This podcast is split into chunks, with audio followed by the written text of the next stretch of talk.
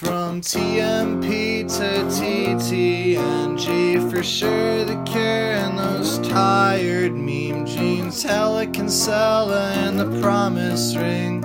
Sunny day, real estate and rights this spring. Prince Twinkle Daddies help keep the dream alive. I constantly thank God for Algernon and Remo Christie front drive.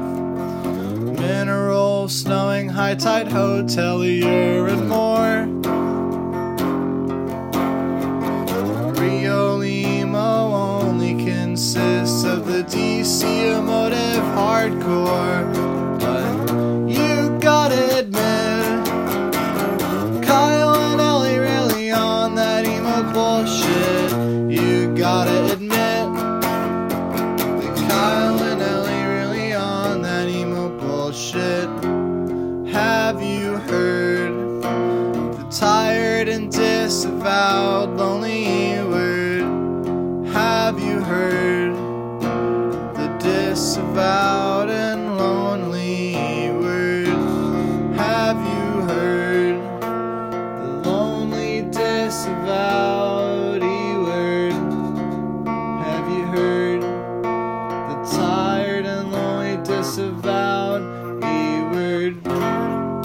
Welcome everyone to episode 23 of the E Word. I am your uh, your host Ellie, reporting live from Las Vegas. I just got back here. I just did a manicure with my mom actually. I got some nice black nail polish. Um, I'm here right now with uh, my co-host Kyle. Are you are you in Madison right now, Kyle? I'm still in travel? Madison. All right, awesome. And we also have probably the most special guest we've had so far on the podcast. We have Ian Cohen here for you. What's up, Hi. y'all? How are you? Uh, I'm doing all right, man. I, now I got to live up to the, being the most special guest. It's a, it's a lot of pressure. Like, I, I mean, do I got? to I, I guess I should go run to my closet right now and get the um, put on my Jets to Brazil shirt from Donut Friend in L.A. You know? Oh, amazing. I, I own one, but like, am I am I am I really doing like, am I really doing this uh, subject justice if I'm not like totally in character right now? Um, no, it's cool. It, it's I'm, I'm you know I, I- I'm I'm flattered to be a part of this, and I'm looking forward to seeing uh you know seeing where this all takes us. Because I mean, when I think about like what emo pop really means, I mean, this could go in so many different directions, and you know, I have my idea and you know, like my perspective from my age, and I'm interested in seeing what y'all have to say about it as well. So let's let's do this thing. uh, Ian actually just introduced uh, the topic for this episode, which is we're gonna do we're gonna try and do our uh, a deep dive on emo pop, uh, probably the most misunderstood of all the emo subgenres. So I don't know. That includes like crabcore and uh, screamo. I understand I understand crabcore and screamo perfectly. I don't know. I'm Yeah. talking about like on a mass level, and you know what? That's cool. That's Yeah. that's what we're here for. I guess that, that that should be our first question then. So how do we define emo pop? Well, I would say that it's um, a question of whether it's a matter of uh, uh, emo bands making pop music or like pop music with like emo, I guess, sprinkling, if you will, because uh, it, there's like the emo pop that I'm assuming, uh, you know, y'all want me to talk about given my age and my interest, where it's like where emo evolved from like emotional hardcore to something that um, kind of meshed with the pop punk and melodic hardcore music that it was always interacting with and became something that was commercially viable.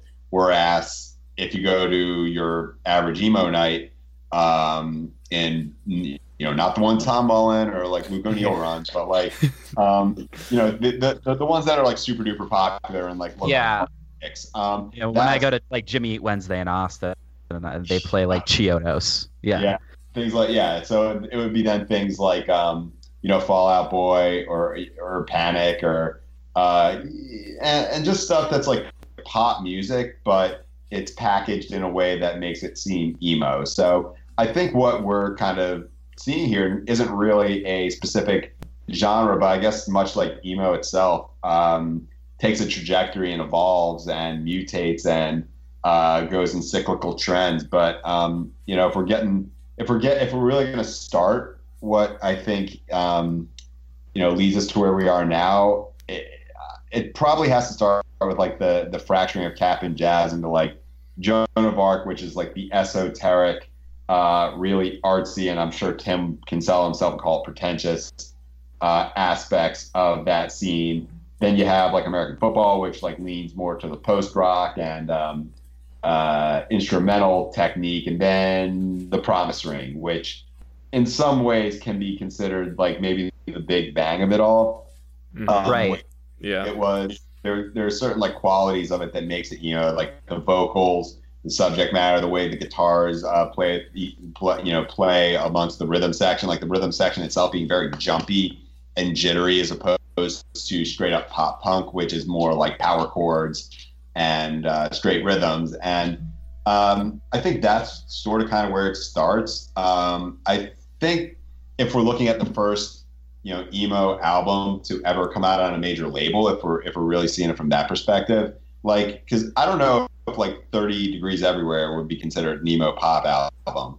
Uh, nothing. Yeah, that that album's almost more post punk. Mm-hmm. Yeah, when I, that's when I listen to yeah. it. They got like one chord songs on it and stuff. Like it's a really almost more experimental album. Yeah.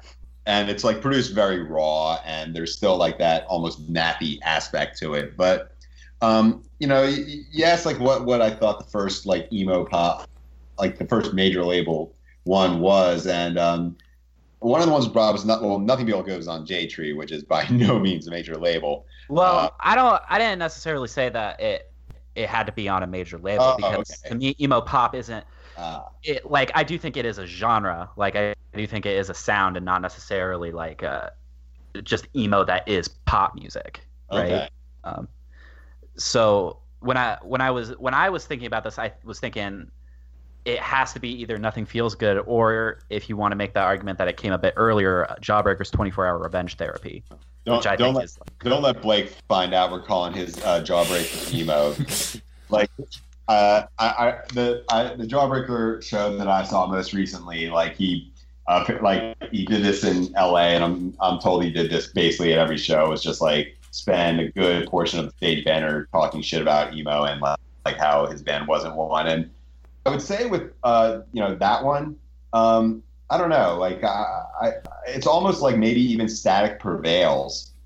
Um, I was just Jimmy thinking World. about that. Yeah. Yeah, yeah. yeah. Because I mean, with which one was your jawbreaker choice for like the first? Uh, It was 24 hour. Okay, 24 hour. Yeah, that could perhaps be it. But I think they're That's more. the one with like the most concise songs, uh, Yeah. the most like sing-alongs. I think are on that, that album. I think with with with um, I think they're just kind of more of a Bay Area punk band um, that just kind of got grandfathered into emo against their you know best against their wishes. And you know when they got signed to DGC and like had Rob Cavallo pro- produce Dear You, I think they even back then were seen as more well maybe we got the next Green Day on our hands. Like I would, but like uh, Static prevails to me. It I, I believe it precedes Nothing Feels Good by a year, and that Yeah. is- Jimmy Eat World was like, I mean, you listen to it. First off, it's on a major label like Network. Secondly, it's definitely like emo. Like you could put it out right now, and it's it's the most revival uh, Jimmy Eat World album. Um, you could hear the kind of the uh, the link to Sunny Day Real Estate in there with just the way there's like the twinkle parts and like then the heavy parts and um, you know the kind of jagged palm muted guitars and like the two vocals competing against each other. Like those Yeah. are those are those are aspects of Jimmy World sound um, that really that connected them to that world. So I, I think they were just like kind of the first emissary from like actual emo to make a pop album. Now, granted, compared to what came afterwards for them, like that's a pretty punk rock record or like more Yeah. Mm-hmm. traditional. So, but I, I but I think if we're really talking like emo pop, I think Nothing Feels Good is really the kind of model for what came after. Like Jimmy World kind of existed more or less in their own lane, but like the prom like with what they did on Nothing Feels Good, um, still the the rhythm section made it more emo than pop punk. The guitars themselves, like you know, not really power chordy. It was like in that open C tuning, and the vocals were not whiny. They were like more like lispy and like um, you know the lyrics themselves were more abstract than pop punk, which is extremely topical. Um, so if people were to like say like what is the definitive first you know first generation emo pop, pop album, I think Nothing Feels Good is a, as good a place to start as any. But what about yeah, like and the that's Get Up that's Kids? also the argument I made. The get up certainly. I mean, it's more a matter of like what the chronology is because uh, you know, Yeah. four minute mile, absolutely. Uh, nothing to write home about, or something to write home about. Sorry, um, that one. I mean, that is also like you know canon. for sure. Um, Sure. yeah, even more so. Like maybe that's not the first one, but that's like probably the definitive article of it because they had a much more um, classic pop template than the Promise Ring, who was still kind of more punk. Like you know, Get Up Kids did emerge from like you know Kansas City like hardcore to a certain degree, but I mean the songs on like uh, Va- like Vagrant Records also I would say is more the like that took emo pop to what we think of it as now, as opposed to polyvinyl or Jade Tree. Mm-hmm. Yep. I and I would also say because you know the you know, like you said, uh, the Get Up Kids emerged from Kansas City hardcore, like to a to a certain extent by like James Dewey's being in Coalesce, but beyond that, I don't think uh, most members really had a hardcore pedigree. And the Promise Ring, they came from uh, Ten Boy Summer, um, Yeah. and none and none left standing also, I believe, uh, who were like straight up uh, like actual hardcore bands. They were on like Food Not Bombs Comps for Revolution and and such. And so you had much more of like this raw aesthetic attached to this almost a, uh, doo-wop sensibility, plus like using guitars uh, more as like texture than propulsion. So I think Nothing Feels Good was much more like sophisticated in that regard than what the Get Up Kids were doing, which was Yeah. just like straight up Pop. pop tunes with the spiky uh, exterior. Yeah, Yeah. When we talk about like defining emo pop, I guess my immediate question is is emo pop uh is that like symbiotic with like Midwest emo? Like is is that like an interchangeable term to an extent? it, it is if we're like talking about, about the roots of it because it- Talking about like God's Reflex, yeah. yeah, yeah. I mean, I think that like if we're talking about, um, well, I mean, Midwest emo. I mean, it's not. It's there's it encompasses so much more. I mean, we're talking like then you gotta like think about bands like Boys Life and like what Braid were doing, and like I wouldn't call Braid uh, an emo pop band, but I think that um, what was going on with like Get Up Kids, like I think when we start to go on that track, um, that leads us to you know New Jersey and uh, I guess like Florida to uh, you know a degree as well. And um, so it may have like that it may have started there, Yeah. but I think at a, and and to this day I think it continues. You know, emo. It, it- can you really separate emo pop from emo itself? Because I think the um, it lends itself so well to pop music. Because like when you think about like what pop music tends to provide, it's like very youth centric, like lyrical concerns, and also the vocals tend to skew a bit younger as well. So it, it was just kind of a natural fit. Um, Like you have to ask yourself, like, can you? I mean, can you like separate? Can you separate pop from emo really ever? Well, Kyle, so you were asking if you if you'd like connect emo pop to Midwest emo, and I think you the first wave you would to some extent, but Yeah. as as emo pop goes on, I almost think that it's more connected to hardcore than it is to the Midwest sound. Yeah, Yeah. Because every single every single one of the Saves the Day and Fall Out Boy and My Chemical Romance and all of those bands were Taking Back super Sunday. strong. Yeah. Taking Back Sunday. What's like one of the number one influences for every single one of those bands? Lifetime. Lifetime. yeah, Lifetime to the point where they released a record on Decaydance. You know, Yeah. Yeah. Yeah. just in case, And- just in case we were concerned that like the conversation wasn't quite granular enough. You know. to to me that kind of betrays something cool because I actually wrote about this in an article I just published for No Echo, but I feel like emo pop and pop punk in the early mid 2000s was kind of this avenue through which hardcore kind of affected the mainstream pop culture at large. You know, Thursday and AFI were also kind of using that. Um, and they they were also still kind of like repping hardcore. Like in all those early Fall Out Boy videos, I don't know if you can if you've noticed, but Andy Hurley is wearing like a Seven Angel Seven Plagues shirt. You know, and like Thursday has the video of the kid in the Bane shirt, and AFI like uh, they had that side project Extremist. Um, Dashboard Confessional used to open up for like Poison the Well and Shai Hulud.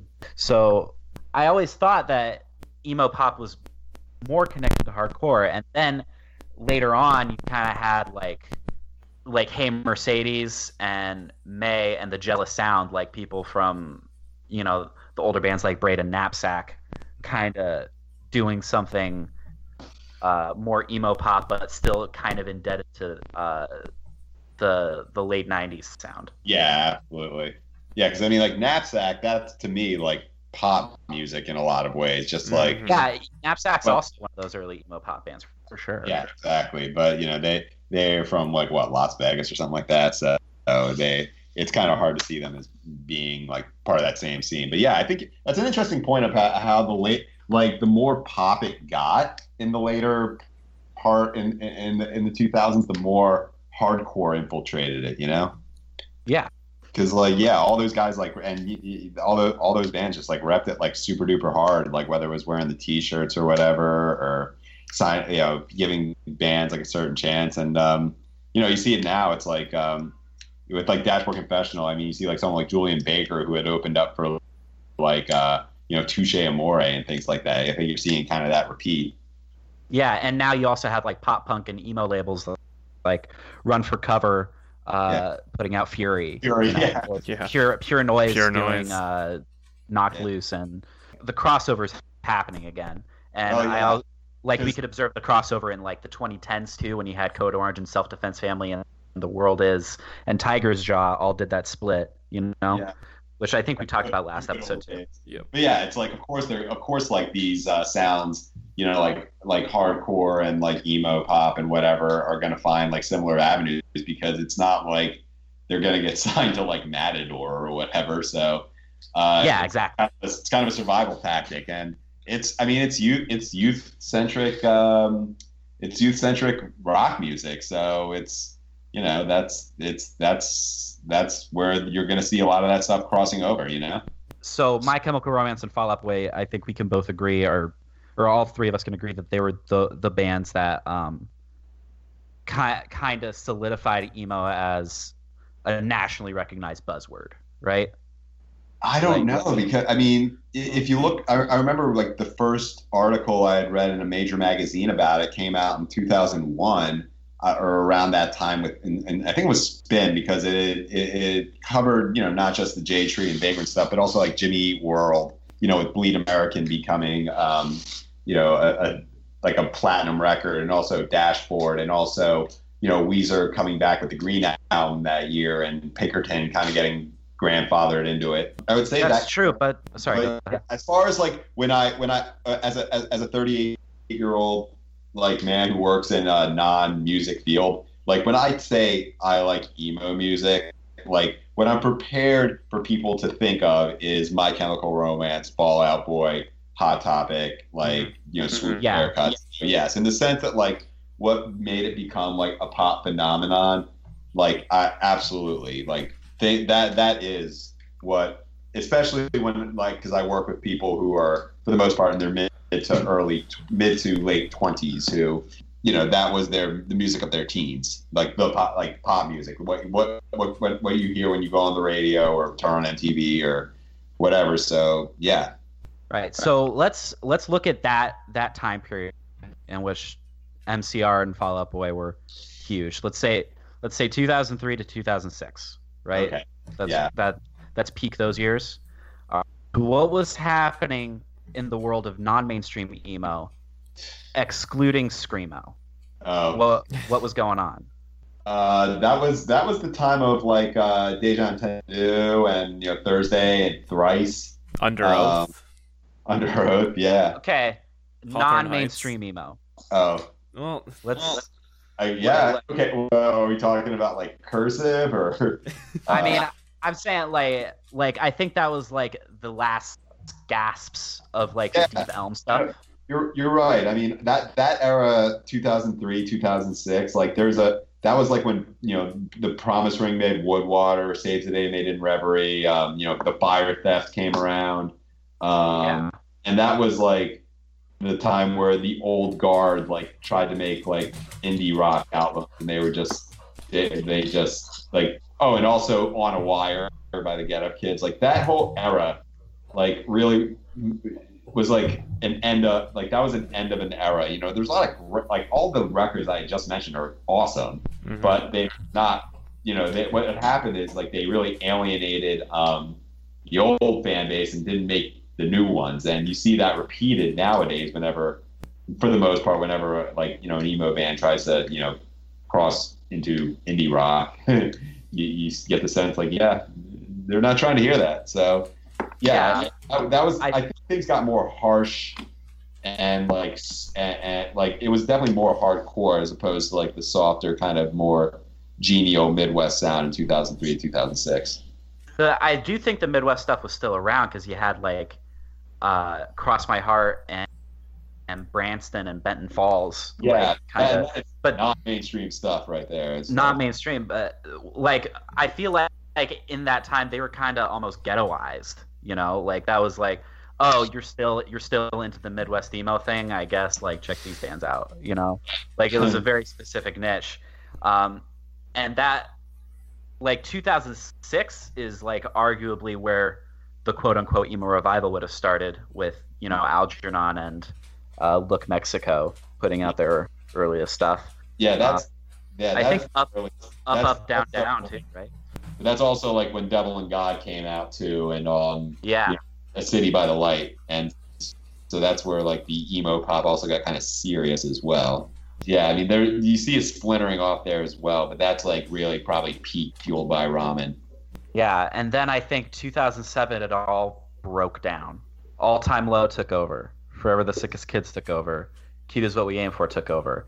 And these were bands that kind of like aped the sheen, like the superficial elements of what would have been happening earlier, but just Disneyfied it.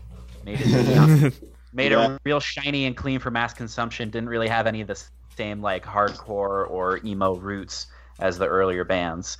And at the same time, you also had like heavier music was becoming popular than ever. I think because uh, you know, like we were talking about Under Oath, right?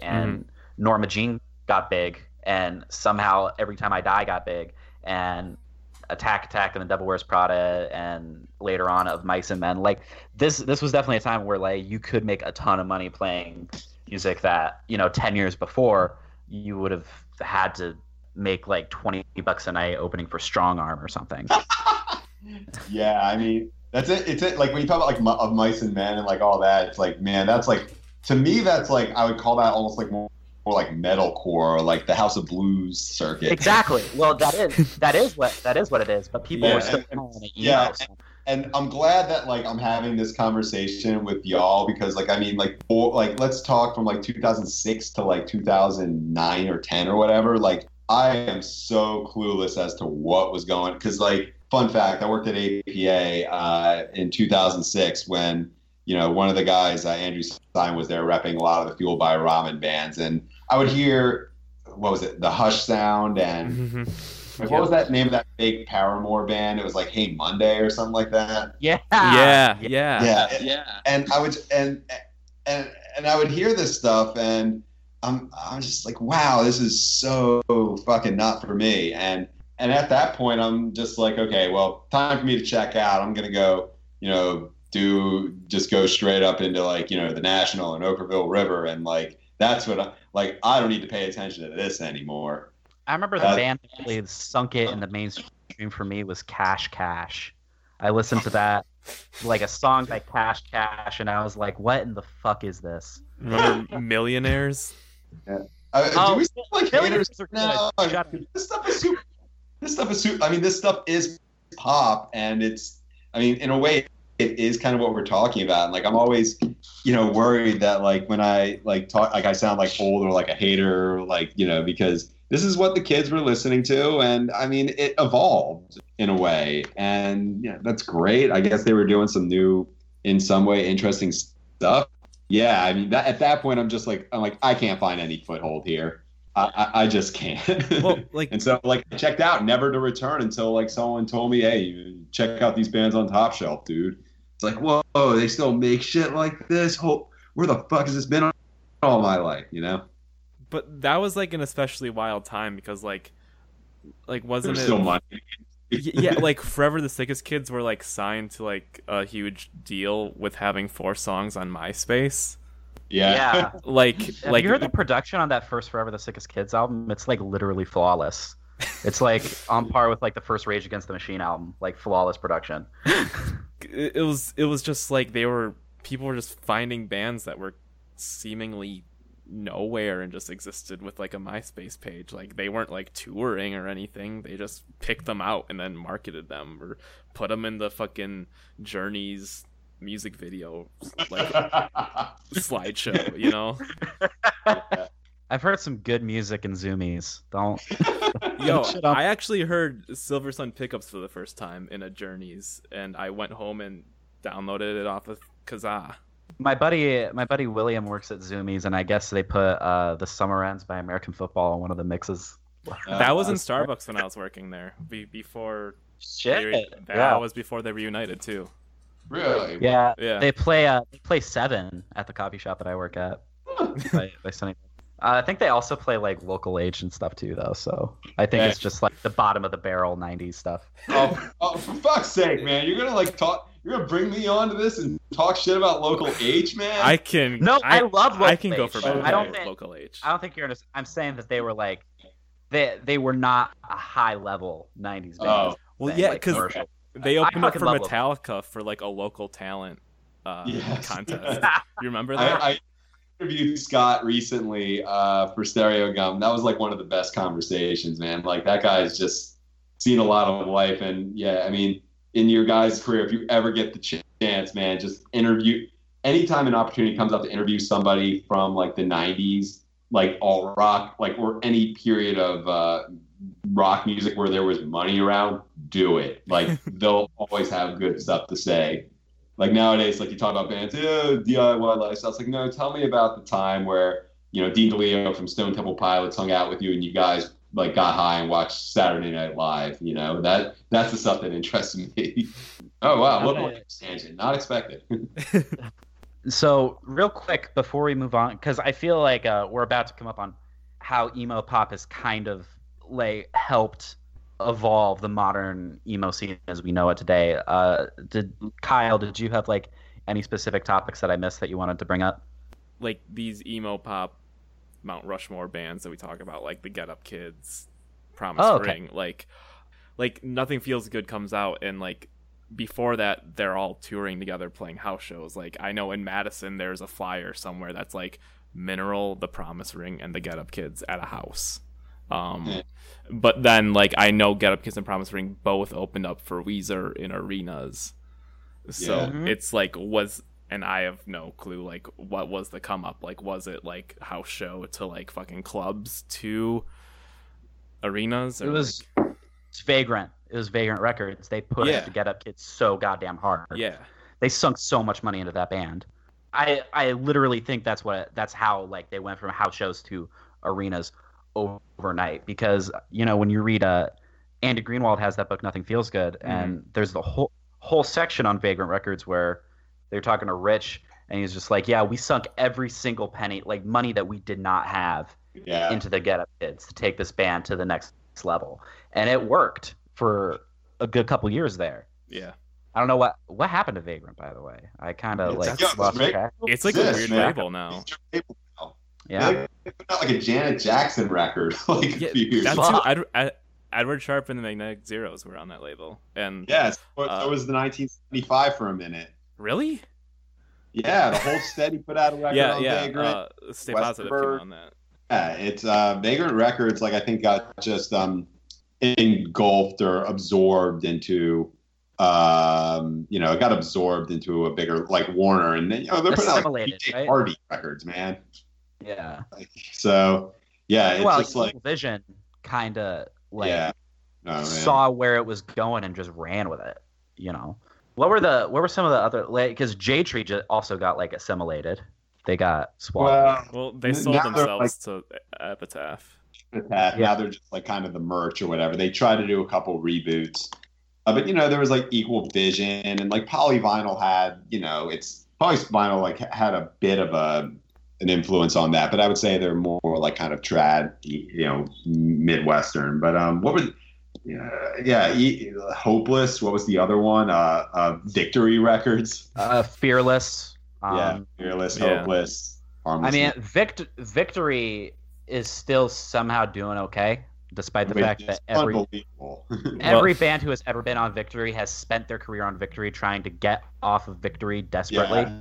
Except Like the Cash Money- except for like the Bayside. Oh yeah, well, Bayside.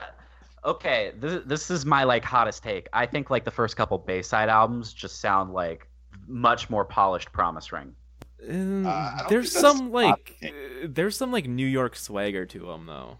Yeah. Yeah, that's that's true. That's true. But I just like I think it's in the vocals. I just feel like if like if Davey von Bohlen just like let loose, but also took some singing lessons, he'd sound a lot like Anthony Raneri. They both kind of sound Uh, like they like ate like a carton of cottage cheese before they went Yeah. to the booth.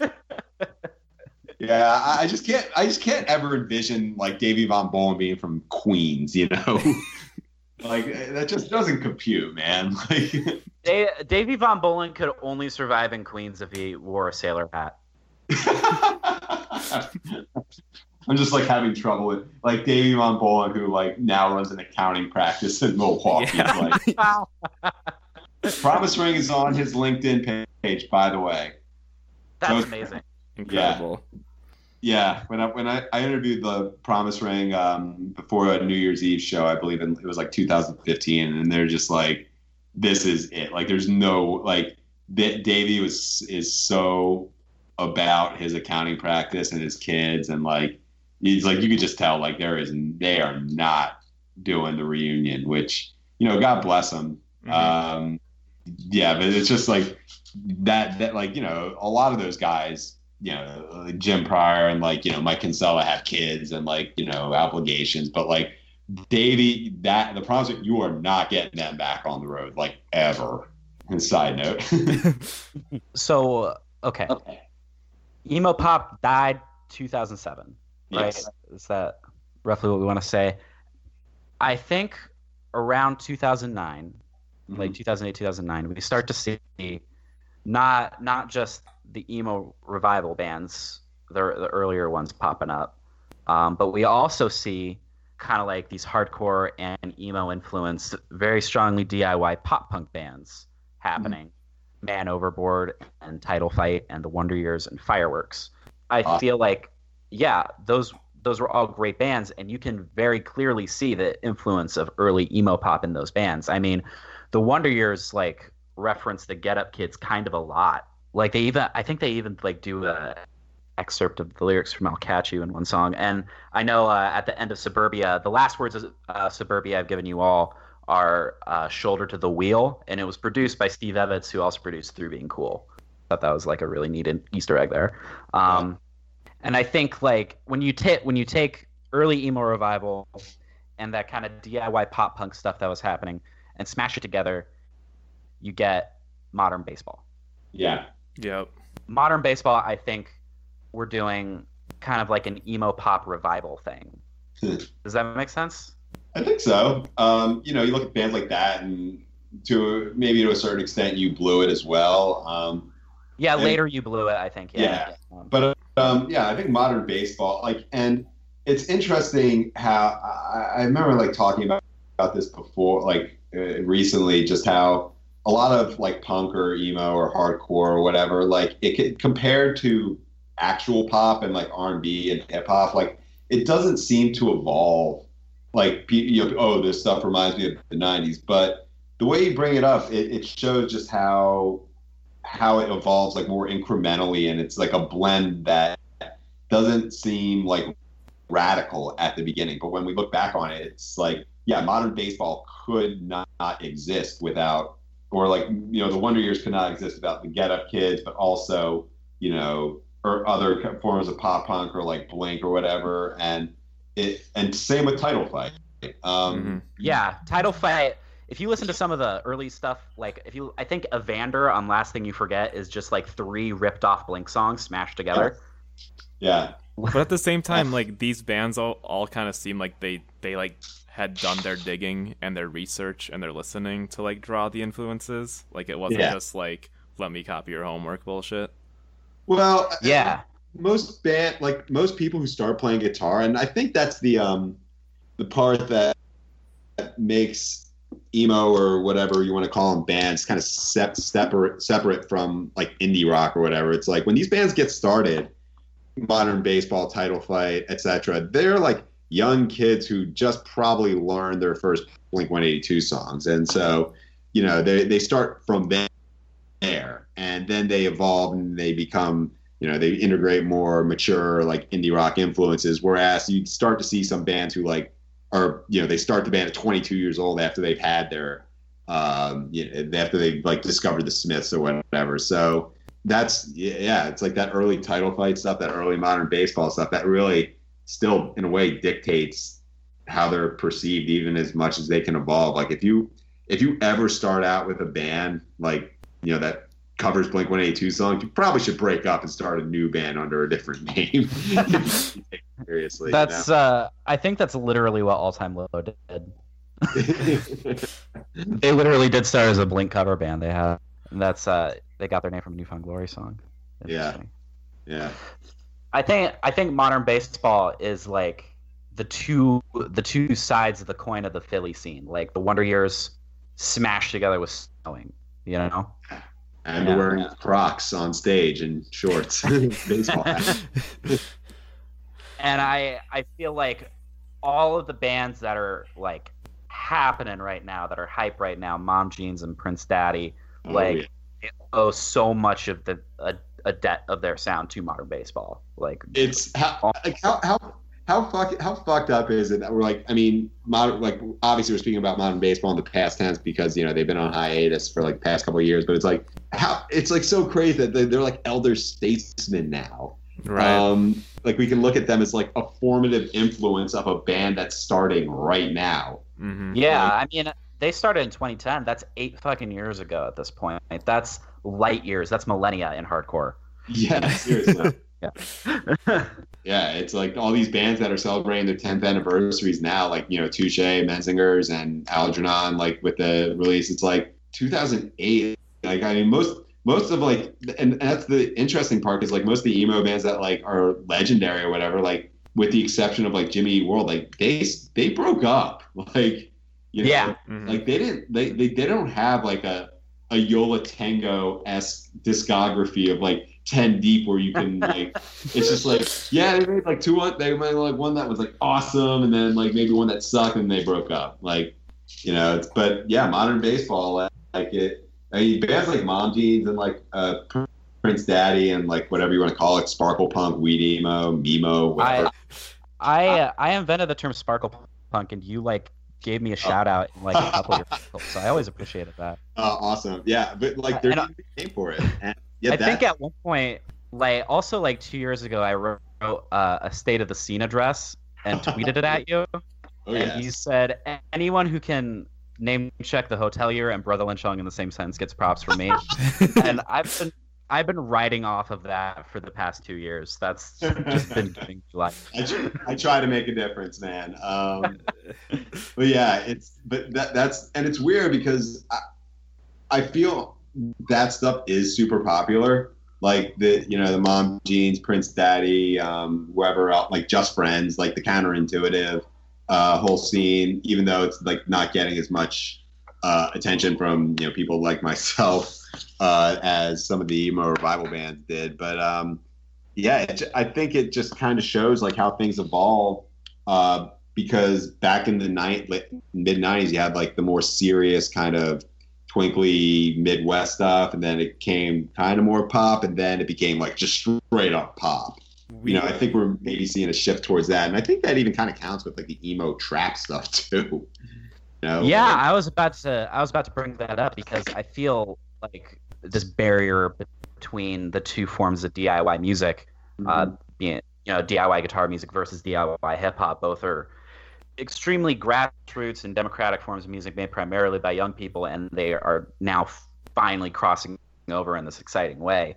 Um, and of course, it's getting just massive amounts of shit, both from like old heads and you know new fans.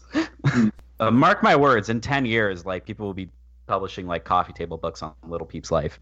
Oh no, absolutely, Yeah. absolutely. It's gotten to the point where people are like, you know, Lil Peep has like become already such like a major, um, a major uh, factor in pop music in general that like people are actually willing to take like Wicca Phase, Wicca Phase seriously now. Mhm. And his new shit's actually great. now that he finally has like solid production. Well, yeah, behind the boards, man. That that guy must Yeah. fucking might sleep one hour a night. And so, well, man, like I just love how I just love how like every time he like mentions anything like on Twitter or Instagram, people are like, "Yo, where that new title fight at?" No, like dude, like, the dude's at Columbia University right now, man, or maybe graduated. I don't know, but it's just like I, that's like one of my favorite running jokes in that in that realm. But um, yeah, it's like I think you know the emo trap stuff, like uh, you know nothing nowhere and um, uh, all that. uh, It's you know that stuff is super duper popular, and you know much to the same degree of maybe the 2007 Fueled by Ramen stuff that um you know I wasn't well versed in. I uh, emo trap. I mean, I listen to that. I'm like, I feel fucking old, old man again. I feel Him and old. Like, Tom Mullen both. what's that? Uh, Tom Mullen also had the exact same reaction when we talked about emo Yeah. rap on Uh, the pod. Yeah, I mean, well, that is, but that's kind of the point, isn't it? Like, I think that, um, especially with like rap, I mean, eh, there's a lot of stuff that, um, if it's doing what it's supposed to, like, it's gonna make a guy like me who's like, you know, once again, I'm 38 years old. I have a full time, completely not music job uh, that takes up most of my time. I live in San Diego, California, which has not been like a DIY factor in God knows how long. And I'm not at the basement shows. So it's like, yeah, I'm not supposed to get it. And emo trap, you know, whatever you want to say, like, I mean, it's not my wave, but it's still like an evolution. That is a young person's uh, formula for music right there. Because, I mean, like, look, it's great that there are bands that want to sound like Cap'n Jazz and like all the you know all the stuff I would listen to in college when you know I wanted to get sad about some girl who didn't like me. It's you know this is the sort of thing that's going to appeal to those who are like 16 or 18 and don't have the same sort of um, attachment to those sort of like emo ethics or that emo sound or whatever. And you know, like in and maybe in 10 or 15 years, people like will be having this exact podcast about like that about Wicca phase. You know. I think I think what's right around the corner actually is bands rather than taking influence from the song by Cap'n Jazz Scary Kids Scaring Kids, they're going to be taking influence from the band Scary Kids Scaring Kids. Yeah, exactly, You man. know, like those bands that kind of have been like lost to the sands of time, looked at as like just like oh bullshit for scene kids, like the ninja dance too. Like they're they're gonna get rediscovered and they're gonna get like critically reappraised. I think Yeah. that's that's definitely gonna happen. it's our i mean it took look it took a lot of like moving mountains to get like not not the band itself but like you know, it, it took a lot of like effort to really get like emo in and of itself like recognized and i think with things being the way they are now in um you know at least the critical realm there's a lot more people are much more open or there's just like a more diversity or like more acceptance of like pop and uh things that may not have been it may not have been you know like covered or even like acknowledged at all and sure you're going to get some scene kids who will i mean i'm surprised there hasn't been like a full full blown reeval- reevaluation of uh, fallout boy or panic at the disco i mean well, there kind of has been. My Chemical Well- Romance are kind of like fully accepted well, now. yeah but my, Yeah. my Chemical. Romance also went on hiatus uh, fallout boy and panic at the disco are still making like huge so like they're they're still uh, an ongoing concern so i don't think they'll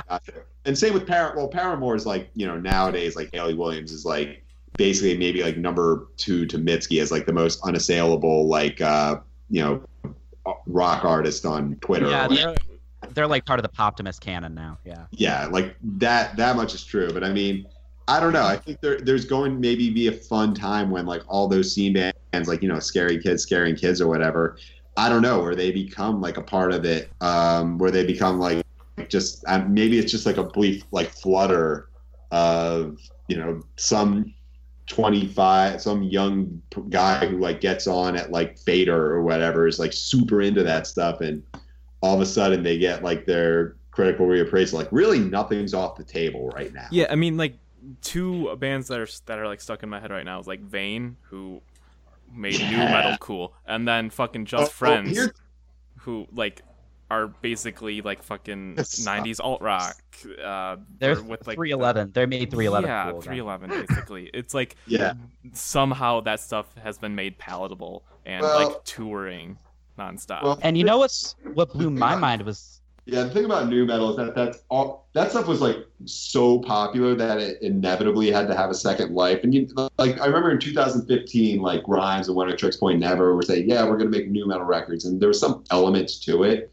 And the Vein record, yeah, there's some Slipknot in there. Same with like Code Orange or whatever. But none of them ever really got that like. I mean, Korn made some catchy songs, like with big pop choruses, whereas Vein is kind of nu metal, but like they're not really like the the yeah new, the biggest they're not the new stuff metal. nu metal. So they have like the criticized. sampled drums and clean vocal hooks. Yeah, yeah. They, They they have the Deftones influence, is what it is. Yeah, Like the and biggest nu metal makes element is the Deftones. yeah Deftones and like they're sort of like Paramore in that regard, where they're like, yeah, okay, like they're cool now. Like you can like that is not something you have to fight for anymore. But like uh the other one, like Just Kids. Just I'm for sorry, like, Just Friends. I'm sorry. Yeah, that's like a ska band basically. Uh, and Uh, no, God bless. something that something that blew my mind was when the Underoath album came out this year. It was taken serious, whereas like It ten years ago, ten or twelve years ago, that would not have been the case. It What made do you mean? but, like, seriously, though? Yeah, Underoath were like a critical hot, like a viable property this year. Oh, I guess. I mean, news to me, but like, I'm not saying that as like a diss on Underoath. It's just like, I mean, there's there's what's a what's a critical point of interest in I guess my world, but um, I don't know. Like, I did. I think I saw Under Oath. I think maybe make the Billboard Best Rock like, like that. The Billboard one that came out recently was super interesting because it was like. Um, you know, the your Mitskis and like soccer mommies and so forth, but it was also like some like House of Blues type bands as well. And it's like, you know what? God bless someone who's like seeing like Chris Payne and Andrew Unterberger, like those those dudes, man. And like the, those guys are seeing like the big picture. God bless them. I mean, like I tried listening to an Architects record, and boy, that was just not my that's not my thing. But God bless people who like. That's like one of those albums that gets like a 92 on Metacritic because like only five places review it and they're all like super enthusiastic. But Yeah, you know, God bless people who are willing to like fight for that sort of music as something to be like because all it really takes is just like one writer like you know Hanif who like writes about like uh the Wonder Years and like Fall Out Boy and like they they can't kill us until they kill us that book. I mean it just it's takes gonna be me.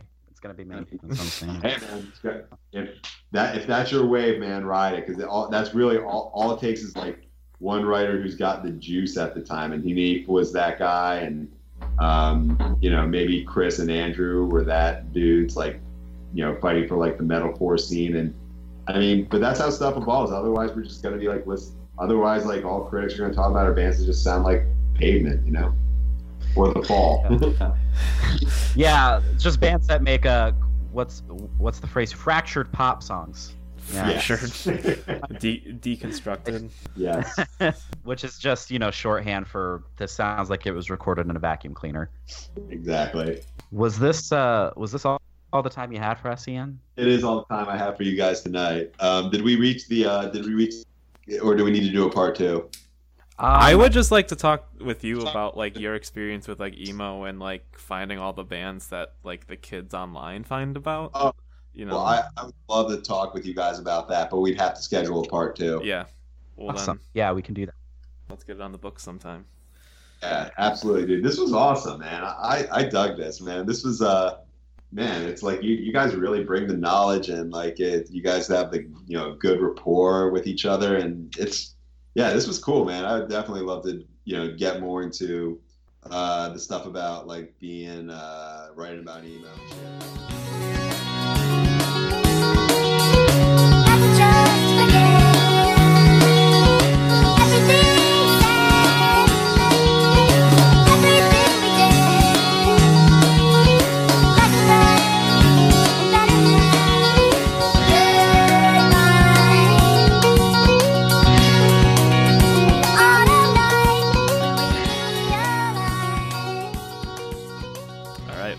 Would be part two of our conversation with Ian Cohen. We're recording this like a month and a half later, um, but I am glad that it's happening.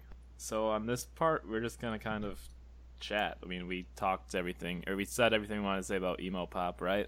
Yeah. Yeah. Yeah. I think so.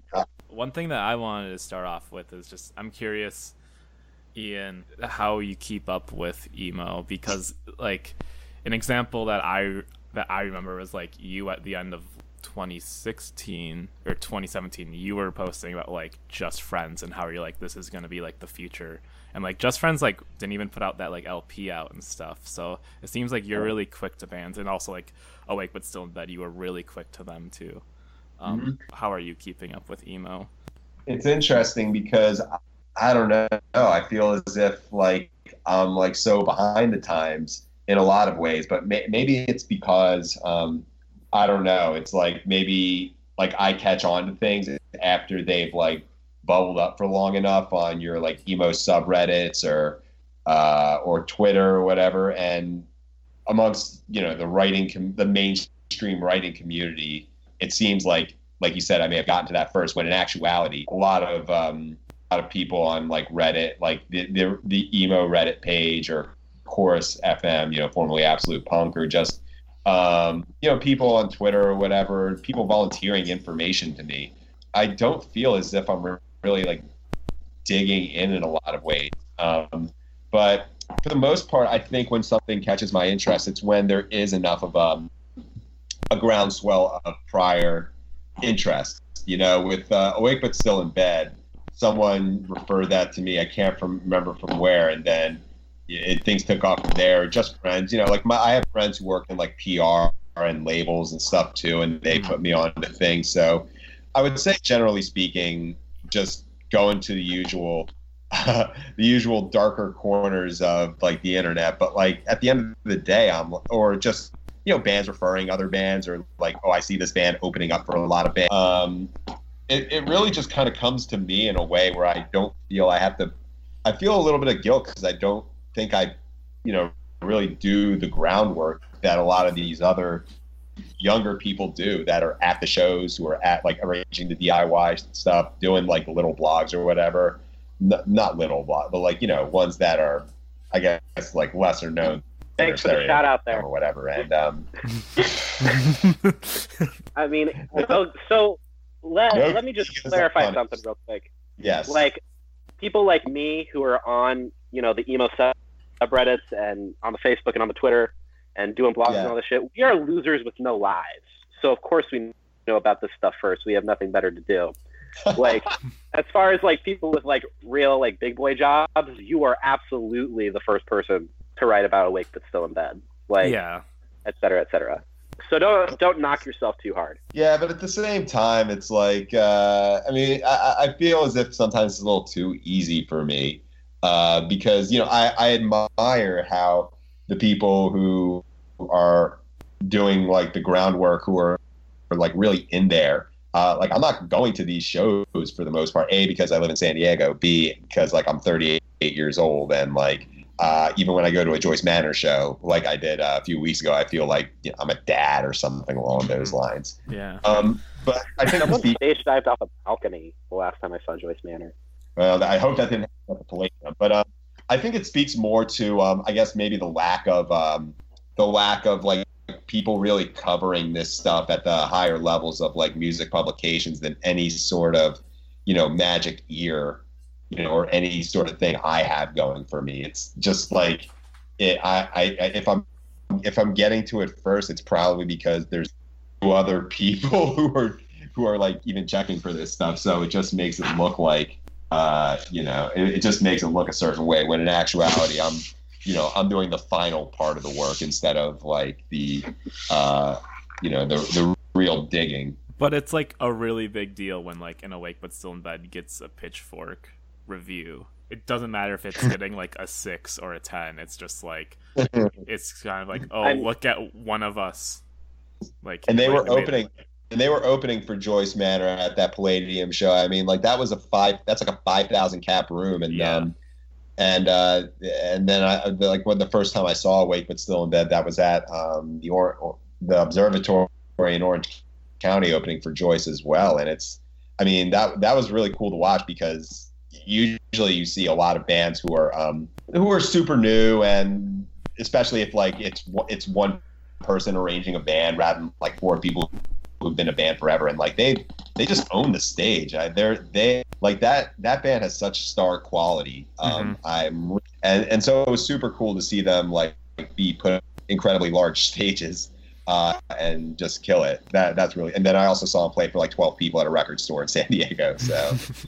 Uh, Yeah. I was just gonna say, I think it, they play with like the same level of intensity, no matter what room they're in, and that star quality Ian was talking about. That's like down to sh- like Shannon's work ethic.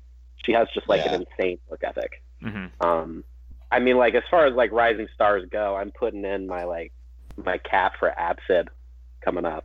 Same. but it, you know the i guess the the nice thing about um you know the thing you mentioned about how getting any sort of you know coverage from be it spin or Stereogum or pitchfork or whatever there is fans are really excited about it even if it is like a six because for so long there was this you know this kind of inside jokes with within the writing community about how if a certain band gets like a seven two, they'll like call their publicist and say like, "How come you only got us a seven two? There's this like entitlement. Uh, there was this entitlement that really existed for a very long time. Maybe it still does within what I would consider the more traditional in, indie rock, um, the more traditional indie rock, whether it be labels or what have you. And whereas like there's no real entitlement in this world. Like they are just shocked and that they get like mentioned on either my like you know or like someone like you know Steven Hyden who uh, often writes about this stuff. If like they get mentioned on his like Twitter, that's like a big thing for them. So I don't know. It's it's it's it's cool and it's a nice change of pace from uh, I guess the entitlement oftentimes you see in the in the rock industrial complex. I mean, indie rock industrial complex is like a really unique way of phrasing it. Do you think like because in my view, I feel like emo outside of like a couple bubbles, whatever it's covered on Pitchfork and whatever, is mostly outside of what what the broader sphere like considers indie rock. And in some in some ways, I think like indie rock is somewhat more commercialized or cap like structured in a more capitalist way than it has been before. For whatever reason, emo kind of exists outside of that bubble. I think that's the reason why like people get so stoked when they see an emo band on Pitchfork because they know that it's not it's not because they're the type of band that Pitchfork is expected to cover. Like you know, Mhm. Pitchfork is going to cover the new Radiohead. You know, they're going to cover like Arcade Fire or TV on the radio or anything along those lines. But something like even back when they when when y'all reviewed Modern Baseball, I remember thinking Mhm. that was like a huge deal. Yeah. Oh my god! I'll tell you about. It was super funny. Um, I remember back in the day when we had like um, this thing like Pitchfork Advance or whatever, and yeah, it was it was like a thing where we would stream albums in yeah. advance. Yeah, yeah, yeah. And and I remember we, we did modern baseball, like uh, you know, we were just uh, I, I don't really remember like the I didn't have that much say in it like at all. Like I would sometimes recommend things and I'd say like, why don't we do this modern baseball one? Like we're writing about it, I like it, and I remember it got like so much traffic that like they somehow they were like front like on the front page of it and which was like just the funniest thing because this was back when they still were just you know dudes wearing shorts and crocs on stage and like ads and no one really knew who they were but that was just one of the indications of uh, how and let me just clarify that there was n- one of the things like I think people oftentimes like will say to me or whatever. It's like, oh, you guys are just covering it to look cool or to get clicks or something like that. Like I can assure you that no one ever told, told me, hey man, just keep, you know, keep going with this emo stuff. This is this makes us look super fucking cool, and we we got to get this modern baseball traffic. But nonetheless, it was um it was funny because so many people like responded to that album. It it, it was just kind of unusual, and the same sort of thing happened uh, with balance and composure. I remember when we ran that uh, interview for reflection, like the internal conversation about that was. I, I got sent an email about it, and it was like a couple people on an email chain, like three people maybe, guys who like usually cover like you know metal or harder forms of rock, and the discussion was along the lines of like, "This kind of hot topic, but I'm, I'm fucking with it." It's like, yeah, me too. Let's run something on it. Why not? There was just such a huge response to it, like an unusual, uh, like just an unusually big response to this like little track from this band that we like never covered before. And honestly, that was how I got introduced to a lot of the people who work within this world, whether it be, uh, you know, Kevin at Top Shelf, Jamie Coletta, um, uh, just James, uh, James Kassar, like just people like that, like all of a sudden coming out of the woodworks to contact me uh, and to let me know about like stuff that's going on in this world because all of a sudden it's like wow we can get this stuff covered. And from our end it was just seeing this huge response like what the fuck are they doing covering balance and composure um, so yeah that's that's kind of where like 2013 that year i mean that's where it all kind of got started mm-hmm. and once again you know the, as far as mainstream coverage of that stuff, like we, I think we were kind of the first as far as the major publications go on it. But at the same time, we're looking like when I would do the 10 year uh, um, anniversary pieces on Tigers Jaw recently and Balance and uh, Joyce Manor or Algernon, there was like this period of time from 2008 to 2012 or what have you, where these bands like were, were, were pretty big in the grand scheme of things, but they just weren't being covered at all.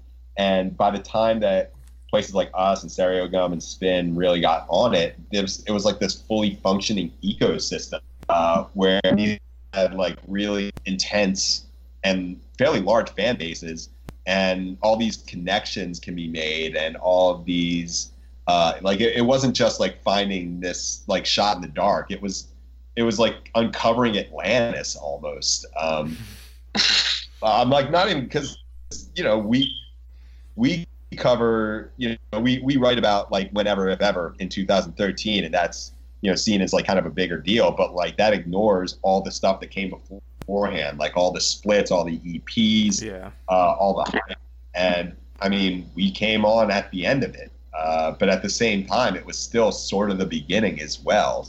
So I think in the in recent times, when I the fact that we've had so many 10 year anniversary pieces has let me see just how broad the scope of this really is and how we skipped over the first Tiger Jaw album, like not just us, but like everybody, mm-hmm. uh, for like, like, punk news or absolute punk or uh, whatever. You know, the first Joyce Manor record, like we try to find any coverage of that. Same with Algernon, who was like a pretty big band. Um, when I was doing the research for a lot of those like uh, retrospective pieces, there's just not a lot on the internet. Either the blogs like have shut down, or it, you know, the archives have been purged, or just no one was really writing about them. So once again, I give all the credit to the people laying the groundwork. I just kind of showed up at a time when it was, hey, there's like a scene. This isn't a band. This is like an entire thing. Because you were talking earlier about how when you would advance stream a record like Modern Baseball or Balance and Composure, that you would get a really strong rush, and those bands would end up on the front page, despite them potentially not being as big as you know other artists that you were spotlighting. yeah, you had mentioned. Uh, the, I was like, where did we even start on this conversation? It was about the kind of in the industrial complex, which yeah, a lot of these bands I, really operate outside. I kind of put that enthusiasm down to the fact that compared to bands in the quote unquote indie, indie industrial complex. Fans of emo are just a lot more passionate. I think that like is what's embedded within the genre from the get go is that people are really, really tightly embedded within like like they they're invested in seeing those bands succeed. Mm-hmm. Absolutely. And so and that's makes it an interesting uh, thing to cover because um, I mean that that's like one of the great things and the difficult things about covering this world because um, that's what I was going to ask about. Yeah. yeah because in a number of ways it manifests because because I mean I'm, I'm sort of lucky in that like I'm outside of you know this this scene or whatever so I have a bit of critical distance from it. And in the same way it's a lot of the people uh, writing about say like not even like Radiohead or Arcade Fire TV on the radio or people you mentioned before. I'm thinking more along the lines of things like even like Beach House or Fleet Foxes or Mitski you know things like that. Whereas um, yeah but the the fan the fans of uh, this sort of music uh, tend to be younger, uh, tend to be uh, very engaged on you know Tumblr, Twitter. They're extremely Reddit. online. Yeah, They're ex- I- which is, but that's the thing. Not, that's not to say that people who love you know Beach House or Mitski aren't extremely online in their Mm. own ways. Mhm. But at the same time, there's a level of professionalism and like not to say, but- and by that I mean there's usually like a you know a bigger label involved. There's like a PR team involved. I mean, I imagine that people fans who are into, people who are really into Beach House are like extremely online on Pinterest. You know? Yeah, I mean, they, well, they may be extremely online in their own ways, and that, and I do think maybe in some ways people who are as enthusiastic about like the Hotelier are like, you know, people are can be that enthusiastic about Beach House in their own sort of way, but like it's not, you know, point and shout all the Beach House lyrics back at the singer, you know, or mean- get the lyrics tattooed on you, or like name a album like or name a record label after a beach house song. But um it's it, it makes it you know because like w- one thing you see with like the fact that the scene's so tightly knit it can elevate bands it can also like result in a lot of like backbiting and um you know gossip that really makes it uncomfortable to cover this stuff sometimes because you'll hear one band saying this negative thing about this band and they toured or just like hearing yo this guy is kind of a shithead or uh, this label did us dirty and all that. And I don't think that stuff really arises much at the higher levels, you know? Yeah, like no one's gonna get mad if Snail Mail goes from Merge Records to Captured Tracks or something. But like if Mob Oh. Jeans goes from Counterintuitive to like Rise Records, there would be a fucking war zone. Yeah, there'd be Yeah. a shitstorm. and Um, moreover, and I, it's sorry, go ahead. the people who write about like snail mail for the most part, like, I mean, everyone at every level writes about that band, but like, Yeah. when they get covered at like like at the beginning though mom jeans is being written about by people who even booked that show and maybe even like play in a band that is in that general range. Like maybe they play with mom jeans or like a band that plays with a band that play with mom jeans. Whereas there there's there isn't as much distance. And that's yeah and that's and that's why it gets a little bit uncomfortable whenever you see like the kind of gossip and um, you know things like that going on Uh, you even You even beyond the idea of like selling out you know Yeah. you mentioned the hotelier like earlier, and to me, the hotelier are kind of like emblematic of a band that started out in emo, and then thanks to coverage by places like Pitchfork and AV Club, they kind of leapt their way into the broader indie rock sphere, like kind of like how uh, AJJ also like leapt their way from folk punk to the broader indie rock sphere. I do you do you feel like uh, you sensed like that sort of shift?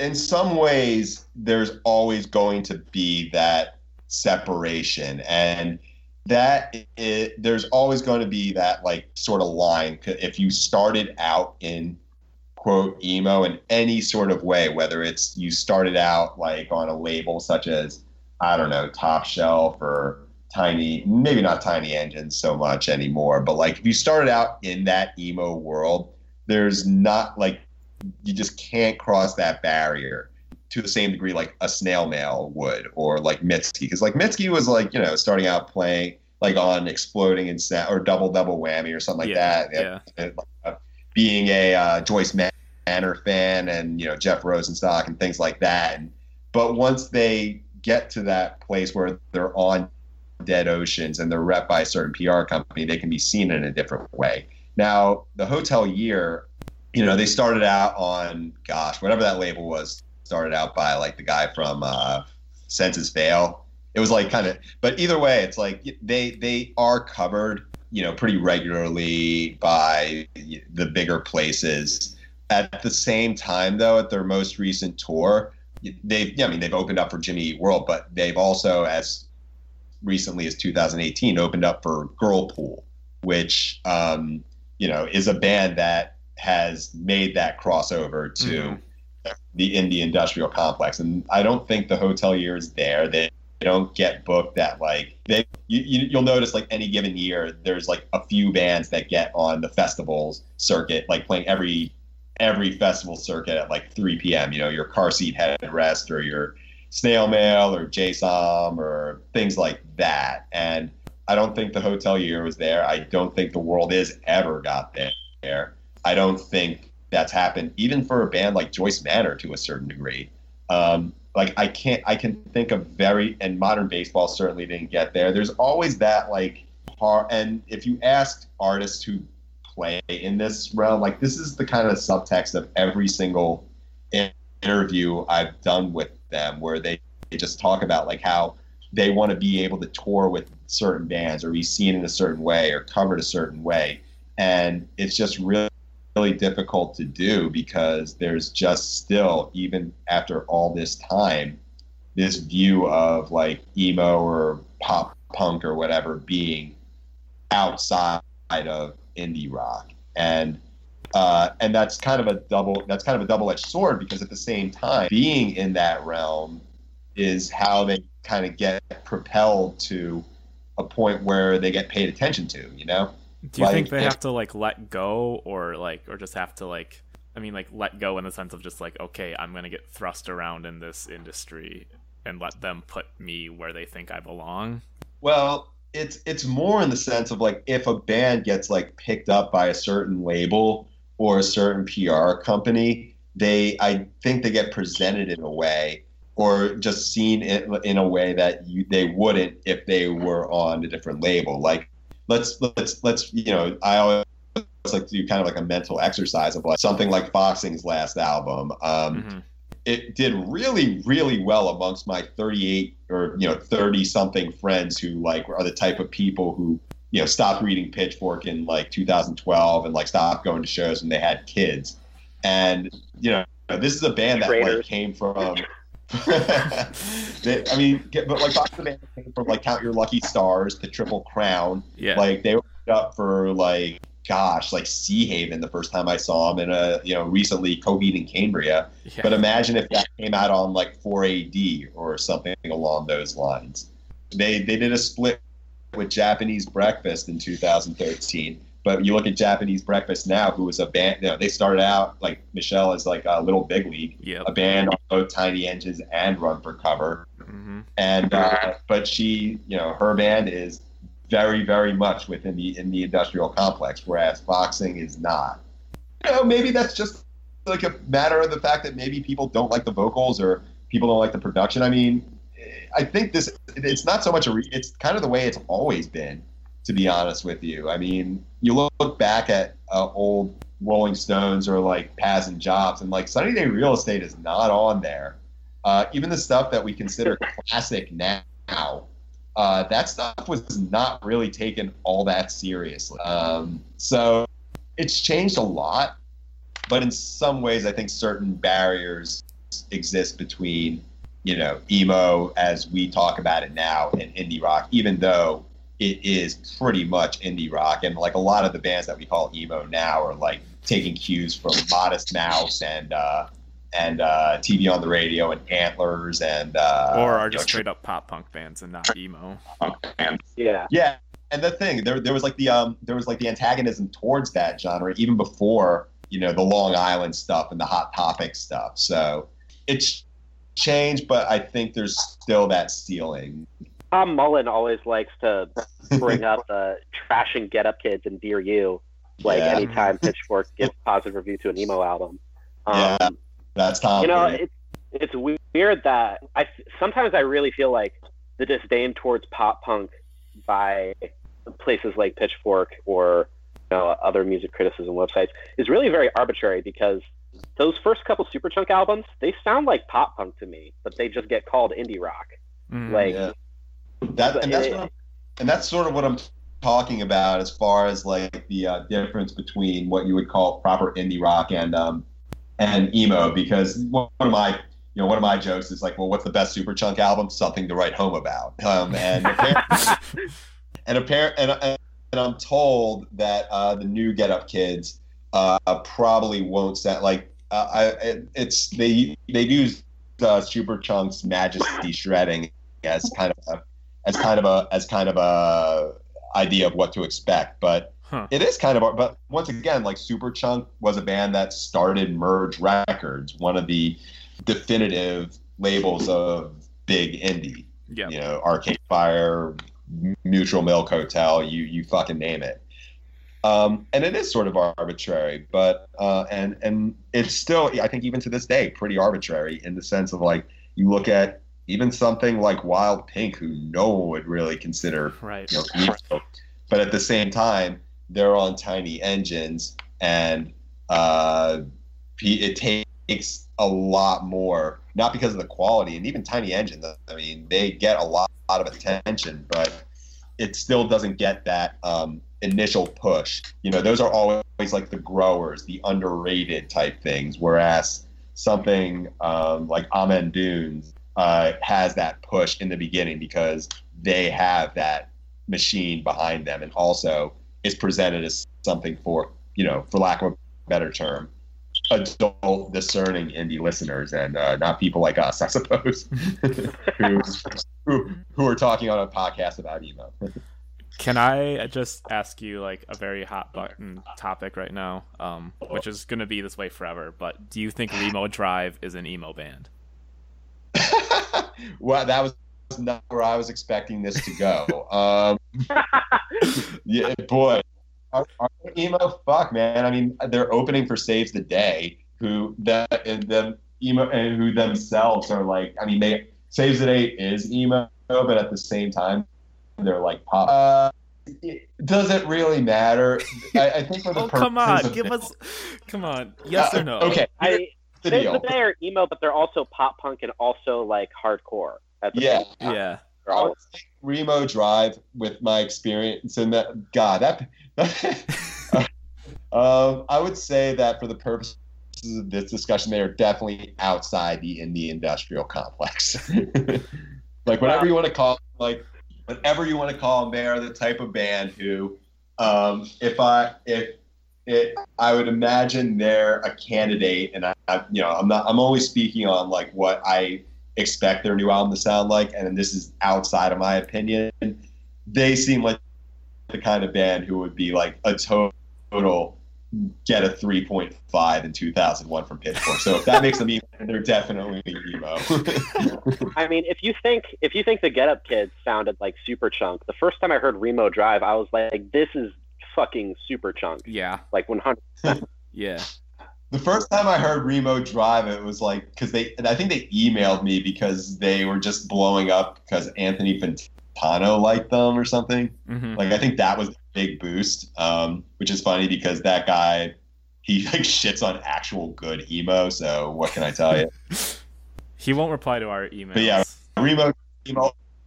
I honestly don't fucking know, man. Uh, for the purposes of our discussion, we're talking about him on your podcast. They're emo. There. That's that's that's your that's your pull quote. That's actually like the most pragmatic thing anyone's ever said on this show. yeah,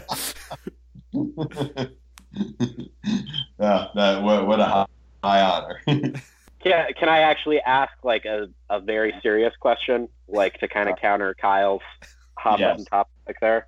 All right. Um, so, something that I've always been like very curious about asking uh, people in the music journalism world because you know it's it's their job to really cover these sorts of things is you know situations like Pinegrove and sorority noise.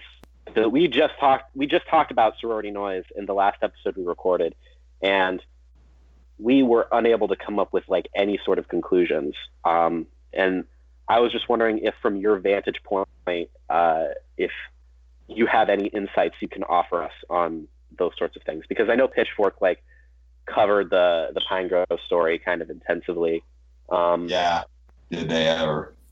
The the job that uh, Jen did on that story was pretty phenomenal, and at the same, same time, what had happened at the end, people were thinking like, well, what are we to make of it? Because the story itself is so there's so much to it, and there's really no definitive answer uh, as to what are we to make of this sort of thing, and um, and I think it, it the question arises whether this stuff happens more in the emo realm or whether the emo realm is like more is better or more aggressive about you know pursuing it. Because you hear about this stuff a lot more a lot in other genres and other forms or whatever and these stories tend to you know go be kind of poorly held secrets for years and years and years until like recently. Like i think of examples of like crystal castles and real estate. Uh, i mean that stuff was like pretty well known amongst people in the industry and you know uh, uh, then they finally broke. But um the stuff i mean like you look at brand new i mean this is the biggest band in the entire probably scene and their career was ended in about three days. Like and it was that quick um, and so there's always a question of like whether there's more um, more policing and better policing i mean there's still so much that goes underreported but i guess getting back to the whole you know what to make of it all i don't have an answer for that and i don't think anyone really does.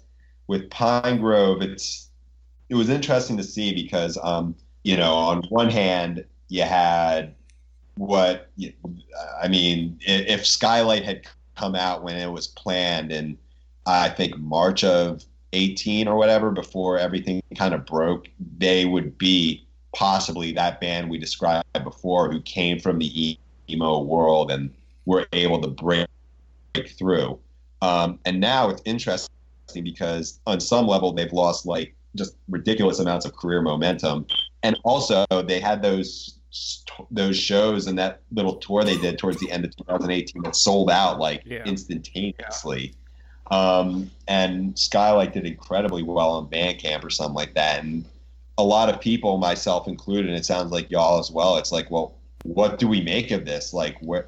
And there's just so much gray area that, that I don't think anyone really any answers, myself included. And you know, perhaps in this time talking, I've only I haven't even said anything worth uh, anything like worth taking away because like I don't know how to really like I don't really I don't really know how to speak on this stuff. I mean, with sorority noise, it was like well, well sorority noise and brand new. It's like those bands ended like they were already planning to end and so when these things came up, it just kind of expedited the process. And Pinegrove is one that sort and sort of unprecedented in that uh, they kind of kept going. Um, so I think people are just trying to figure this out as it, as it, as it goes. And you know, for some people, it'll be you know I can never listen to Pinegrove again, and for some people, it's like okay, well, uh, did you know, did they did they do what uh, was asked of them from the accuser? And then some other people are like, well, you, would see it's like, well, not everyone knows the whole story. There's still stuff that hasn't come out yet. So it's a question I don't have an answer to because I'm not even sure what the question really is sometimes. Like whether it's okay to listen to them or should they continue their career. Like I don't know, and I'm not like I don't think it's my place to really tell anyone how to deal with it, you know? But if someone's like yeah. pitching you to write about it, like, uh, do, you, do you just kind of what uh, what do you actually do? Well, with um, with Pinegrove, I mean, for me, it's like I didn't go out of my way to uh, write about that one. uh, Skylight. Um, I just think for first, and this is just my own personal calculus.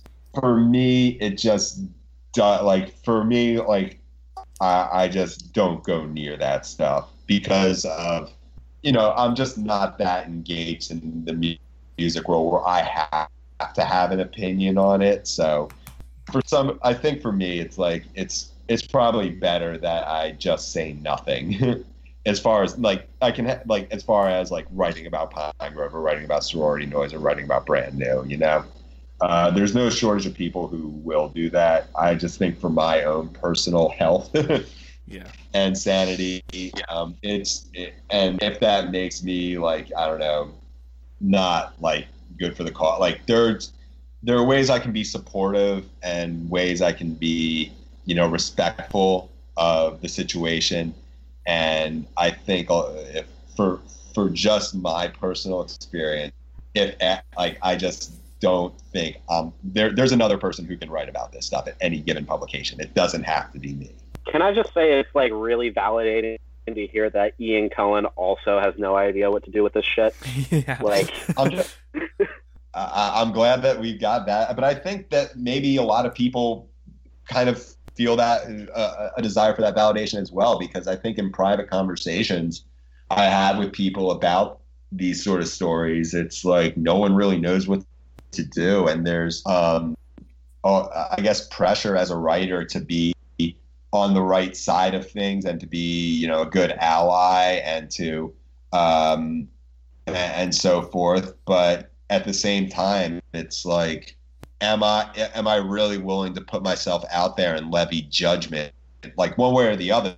I like whether I say no, you can never listen to Pinegrove ever again. They are like permanently canceled, or me saying, well, I think you should give them a second chance for reasons X, Y, and Z. Like, uh, it's not something I feel comfortable or even necessary put it like rendering judgment on, on a public sphere because I mean that to me is something I'm way less comfortable doing as a human being than saying whether or not I think a record is good, you know? Yeah. yeah, absolutely. That was heavy. That was heavy. And and and, and, and, and, and that's and that's and that's tough because like gosh man, there have been so many bands that I've like, you know, vouched for uh, in the past who have had situations where it's like, fuck, man, like, I don't know what to do about this now. Uh, yeah, I like very personally have had to deal with that stuff too on like a smaller scale. It's just like it's it's an unpleasant feeling, isn't it? It, it, it is, and you know, not to you know like elevate like what it is we're talking about to like this thing of like grave importance, but I think one thing I've learned more and more is that one of the nice things about being at my age or my position or having that degree of separation is that like I have the distance where I like I don't need to jump in if I feel like it, I just don't feel like telling people how to feel about certain things. Like especially this where it's there there's just so much it, it's such hot button stuff and everyone comes to it with their own perspectives and experiences and um, yeah it's not it's really not for me to say Mm-hmm. and even saying it's not for anyone to say comes off as like you know i'm not comfortable having that opinion either because it's it's it's it's a new wrinkle of um, writing about music that perhaps should have always existed and maybe existed to a lesser degree in the print era but um, it's something that i think a lot of writers really struggle with and none of them i mean some may really come across like yes this is my moral calculus. Um, mine i don't have one like i don't i can't say what it is. And if there's any chance of like me feeling like I am rendering judgment on like what's okay for people to listen to and what's not based on whatever personal stuff they, they've done. It's just when in doubt, I shot. When in doubt, I just try to say nothing. The one like I takeaway mean- that we've gotten is like we just don't it's like, want just- people promoting it, and like that seems I mean, just Mhm. and, or just being private about like listening to it and enjoying it. But like people, I mean, like on on the subreddit yesterday, someone posted like a sorority noise like hat, and they're like, "Hey, I just got this," and people were like, oh, that's kind of fucked up, don't you think? And people were like, no, hmm. why is it like why why are you telling me how to feel and stuff like that? We think like that's like an easy rule to follow, like don't promote it or something, but people just don't get I, it. And I mean, people are so emotionally invested, Yeah, especially in emo, Yeah. that because it's like a like, youth ta- driven thing. Yeah, telling someone that their And emotional attachment to something can't be valid is like really like unsettling to their core.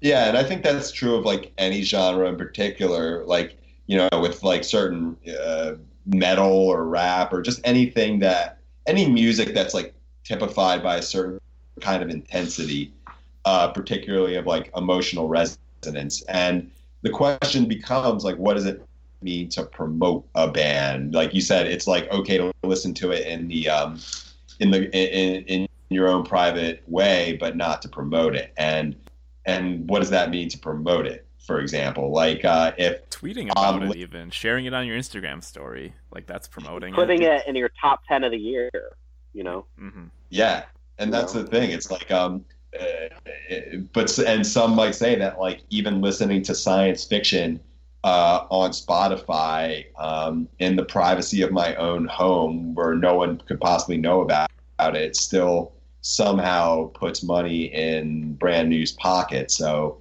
is that irresponsible? There, there's really an end to what, and for some people, it's like I can't listen to it ever again, and for some people, it's like the same. I mean, I'll, I'll bring a situation from my own life where um, I work in like kind of residential treatment, and, and um, in 2018 or whatever, like I mean, these, and I work with primarily women, uh, like no, actually exclusively women at this particular place, and someone comes in.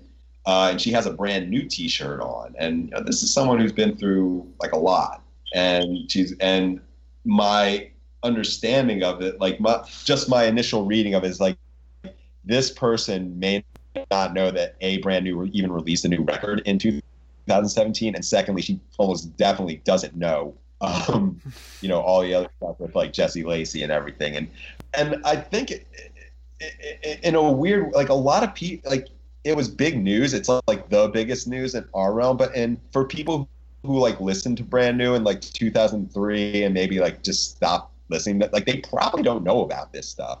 Um like a lot like uh, a lot of people are kind of like unaware of it. And so it's like it, it's it's super confusing in that way as well. Um you know like it, with a lot of like artist malfeasance. I mean r. Kelly everyone knows about that now because there was a goddamn documentary made about it. Hmm um, but I think to people who are outside of maybe the Tumblr or like just people who don't read music publications, they may be like completely unaware of like a lot of this stuff. So kind of getting back to it, it's like someone who listens to brand new or sorority noise in their privacy of their own home, like is is that promoting it? I like I, I honestly don't know. I mean, another mean- like equivalent is like Kodak Black. Like he's gonna sell out shows for the rest of his life, even though like he's a piece of shit. Like, I mean, like all that stuff is like really out there, but um, yeah, yeah, it's and it's and it's always super interesting to see like what the calcul. But I think with like like with Kodak Black um, specifically, I think that like or XX, XXX Tentacion or whatever, um, there was always the question of like, well, why doesn't the same thing happen to them that happened to say Power Bottom? Or even brand new, you know, like a band like Swans, for example. Um, it's Hip hop just doesn't Well- have like the same structure of accountability. I don't think I think for it whatever does. reason. I I think it does, but I think the difference is once a artist of any kind of whether it be hip hop or pop, I mean, um, or like I, I, I can think of many examples like uh, um, you know big pop artists who like work in rock or work in genres outside of hip hop um, or any uh, like just big big stars. Let's call it that who have situations um, that and they but i think what and this kind of ties back to the thing we said about before about the scene where power bottom's career was like ended in a day because there's Yeah. still the same people who um who you know elevated them are the same ones who could bring them down. And in the in the example of one of like XXX Tentacion or R. Kelly or uh, whatever, I mean they're just so they're so big that um, they can't be taken down by like music critics or whatever. Like they they're just outside of the control of any sort of like scene, and it has I, to me it has nothing to do with like um, you know a genre or anything like that. It's I think once a I don't know, and maybe that'll change in the future, but um, it, it's really interesting to see how some stories play out because of their circumstances. I mean, like Power Bottom has like you can never have those set of circumstances ever again. So it's hard to say like, well, why doesn't this happen? Same thing happened to them, happened to uh, this other artist. I mean, like they they're all that stuff like broke the day before their album was gonna yeah. come out. Yeah, yeah. And it was a very specific kind of band who you know stood for certain things publicly, and then this private behavior goes against that. And I think that's really got you know that's really what makes things difficult. Like not makes things difficult. That's really where the gray like that's really where why it gets like more inflamed in the in this in, in the story of like Pinegrove or whatever because there's that you know the the image that they put forth in their music and their stage and then there's the things they're being accused of. Um, and so this is like very meant to be very uplifting communal uh, music. And then you hear about it's it, it kind of ruins it for some people. And even with like brand new who like every single record from like including like every single record did not present jesse lacey as this like a very good person. Um, it was like this like i'm a piece of shit. I deserve to go to hell. And i'm not going to say why but you know that that resonated with people. But like when it became obvious oh this is what he's probably singing about it still uh, created that like incredible dissonance that made people feel betrayed you know?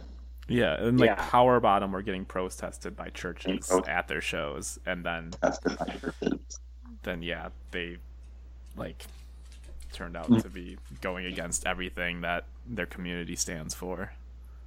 That like You know, really I- hurts. That stings. that's I yeah. amend my earlier statement uh, about hip hop. I do think it is genre agnostic because Antwon also got his career ended in no fucking time Yeah, when that stuff came out about him. Like Lil Ugly Mane's condemnation of Antwon was like really fucking damning. yeah. Um, Wow, I didn't even really hear. But I mean, that that's just a name I haven't thought of in a while. But like, I had no. Well, uh, I guess that's the reason. there you go. yeah. But yeah, Um, it- I mean, but like specifically with you know the stuff we talk, talk about. I mean, a lot of, particularly in the past, you know, decade, a lot of what emo has been trying to do is repair the image people have had of it of being primarily like misogynist in its own way or very bro and very like um, you know kind of mall uh, and a lot of like what the revival bands were trying to do was like deconstruct that idea and say it's about community and like mental health and um, you know being more inclusive of people. And then that's why a lot like that's i think plays a big part in why bands who fail to live up to that standard get or bands who are in that community fail to live up to that standard get like taken down like immediately and almost irrevocably to circle back to something you mentioned earlier about how you didn't know if maybe it was more widespread in like pop punk and emo and hardcore, these sorts of allegations. I've kind of always been of the opinion that I don't think it's necessarily more widespread. I agree that our communities just are more aggressive in calling it out because the scenes, I mean, they're countercultural aesthetically. Inherently, they're just microcosms of the rest of society around them. Like, it, yeah i think that's true in a lot Intrinsically, of we- true. yeah, intrinsically we can't make ourselves not a community and therefore like not subject to the same problems as the broader community that we define ourselves against. true Well, where do we go from here then? do we? Yeah, that was heavy shit, man. Like last, last the, the first time we were just like talking about like fucking sasscore or whatever, and now like we're dealing with like the heaviest shit imaginable. It's like, um, and I mean, like, welcome to the fucking words. E word. That's what we do. Yeah, this is. like I'm choosing my words like like to.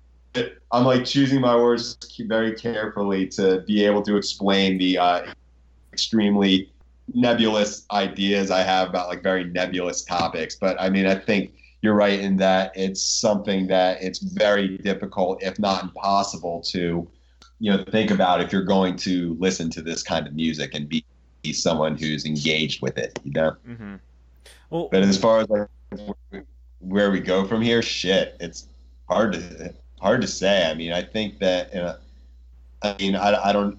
I, I oftentimes think about like the future and if it exists and like what it's going to look like and if yeah, because I think in the past couple of years, um, you know, it's taken a huge amount of hits in a large in a number of ways with a lot of a lot of the bigger names being either canceled or breaking up or uh, you know the, the changes in, in music journalism itself.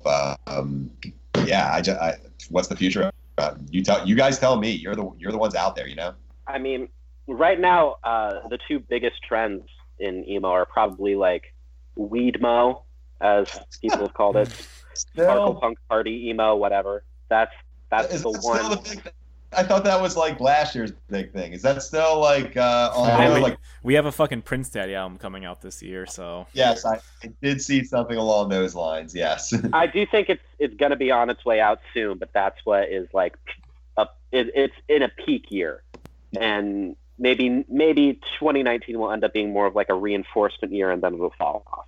And then the other big thing is over in screamo, you also have like the white belt revival. You know, like yeah, the the bands bringing back fastcore and screamo, whatever, are getting like These quite a lot of steam. and shit. What are the white belt revival bands I need to like have on my radar besides like See Space Cowboy or whatever? Wrist Meet Razor. Wrist? Are you kidding me? I mean, they're named after Usurp Synapse song. Like that's legit screamo. Um, but I know their name totally sounds like some shit you find in like 2006 Hot Topic. Like, but that's like the aesthetic they're going for. I think. Um, okay. Cool. I'm into it. Like I mean, maybe- I really want. I, I want neon merch coming back. I want like neon colored DC candy high tops coming back. I want classic Osiris coming back. Um, honestly, if enough of this stuff happens, maybe we'll get a Blood Brothers reunion again. I like, hope I so. mean, that's or just that's what I was fucking saying. Yeah, I was actually thinking because you know, like now that the uh, now that the white belt stuff is coming back, all that dance punk shit, like the Rapture and Hot Hot Heat, that came out of like Sassy Screamo. That's where it was born. So maybe we'll get, it Well, the on rap- Steve Aoki's l- label. is reuniting. So um, it's it's Yeah. I actually um, I thought about this a lot with um, just like thinking about like the Pretty Girls Make Graves uh, record from two, like um, uh, that one that was on Lookout and Good Health in 2002, and I thought about like how da- dance punk that was the thing in 2002, and you had like two separate versions of it. Like you mentioned, you had like the Rapture, who were like once again that is in the industrial complex on DFA, and you know they were. Uh, it's like it's more like dance music performed like punk in a way, but like you had your hot hot heat and Pretty Girls Make Graves, who were punk music that was just danceable. Um, Yeah. And if that's the, I mean, Club Night is an example of a band that like brings that that sort of aesthetic into 2019, uh, and they have the new their new record coming out. Um, I think that one will definitely bring a lot of names you haven't heard in a while into the conversation, and ones that I'd be excited to see talked about again because I, I listened back to that stuff from 2002, even like the DC adjacent, like the stuff from like DC, like Les Savy oh. Black Eyes, yeah, and um, Yeah. Nation of Ulysses and that stuff. Yeah, Yeah, or uh, no, I mean more like late. I mean late '90s DC, like Dismemberment Plan, and like oh, okay. like that's like the real kind of like angular, like shirtless dudes, beards, that sort of thing. Um, Hugh and you know maybe that stuff, yeah. yeah, and maybe that stuff will come back as well. I think there's an interest for that sort of thing because I think, and mind you, I'm like 38, so take this what you will. I, I think for the past couple of years we've really gone a bit too hard on the, uh, you know, kind of strummy, strummy, strum like Pavement or Veruca Salt sort of sound, and uh, it, or, and maybe it, or like Weezer, that sort of like, and maybe we just need more. Archer's ang- yeah, like we need more like more angular and spastic kind of stuff, like um, like old dismemberment plan and like old Q and Not U and uh, uh, pretty girls make graves and that kind of stuff. Like where it's just really it's like emo sort of by default because they have like real yelpy vocals and like they Mhm. don't know how to dress really on stage. so I don't know. You know what? I mean, let's just be honest. Find out Death from Above 1979 used to be a screamo band. They used to be a band called Black Cat 13. They played like plot to Yeah. blow up the Eiffel Tower esque Yes. screamo. The Black Wow. Wall Eiffel That's- Tower. that, that that's that's a band who uh, that that that, there's a problematic band that uh, uh, I was thinking like what bands from the early 2000s would no way they would be like uh, be accepted now? And I think that Death from Above that's a that's a band that was like uh, people always kind of knew there was some bad shit going on with them. And now it's more like oh they're like kind of a Proud Boy sort of band. Well this band I mean, is that is that true? I always I've never heard of thought this. they were com- I thought they were coming at it from like an explicitly like homoerotic, subversive kind of angle, like Uh. Love in the Fascist Brothel has like a gay Nazi on the cover. I thought it was like thumbing their nose at that type of shit. I, I think I think very recently the guys in D- Death from Above 1979 were like involved with like Gavin McInnes, like in Oh, the, Death from Above. I thought you were Yeah. talking about plot to blow up the Eiffel Tower. I'm sorry. Uh, I, no, I was wilding out. no, Death from Above 1979 is like uh, I. You look back from that whole sort of era of like Vice bands, and it's yeah, it's like yeah, oh, they, they all turned out to be shitheads. Go fucking figure. It's like Oh, a band on Vice Records, and they all like to do coke. I, I don't know. It seems like you guys are much more um, knowledgeable about some of that stuff than uh, I am. But um, yeah, it just but it, it just kind of brings up like any scene has its problem people Mhm. because I think you know artists are problematic people for the most part. Even with like the bands that you hear about of like oh they're so, so like they'll, you'll find out they were you know they're shitty to people or they screw people over economically in some ways that wouldn't necess- necessitate like quote cancellation but sometimes like oh wow. Like they're that they're, they're kind of shitty but that's uh, maybe a part of the human condition. I don't know. Yeah, to me, there's always been a difference between like just bands kind of being shitheads and then like genuinely problematic behavior that should be like Yeah. not condoned. You know, absolutely yeah. Hmm but you know once again everyone has their own thing of like i ca- of why i can't listen to this band anymore and it could be a number of things you know yeah. For example, if the band is just like just a bad band, that's my line. yeah. well, I mean that that never hurts in terms of like should I or not, should I, should I or not listen to this band. It's like, oh, they suck. Okay, well, fuck that then. like black me- I've been like fascinated with black metal lately, like the early '90s Norwegian black metal scene. Um, oh, luckily, they have that luckily for me, out. Lords of Chaos. yeah, my, my girlfriend got us tickets to see it uh, this Sunday, uh, Lords Chaos. Is But um, supposed to be good.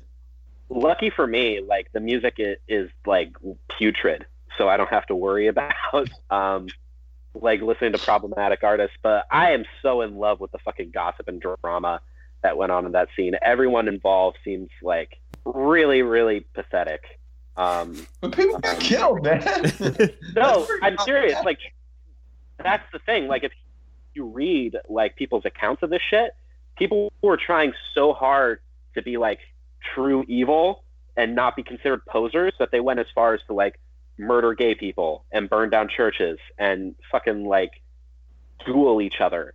That that wasn't born out of like a like a dedication to a cause. It was because they were trying to like outdo each other in what the most like grim frostbitten act they could commit was. It's insane. Yeah, it's yeah, it's uh, man, fuck. I hope, that movie's good because I think it's a very interesting subject matter. But then again, you get into the whole the whole is it okay to watch the Ted Bundy uh, documentary or whatever. So, uh, God, why why like anything, man? Just it's so hard. It's it's it is so hard to like anything, man.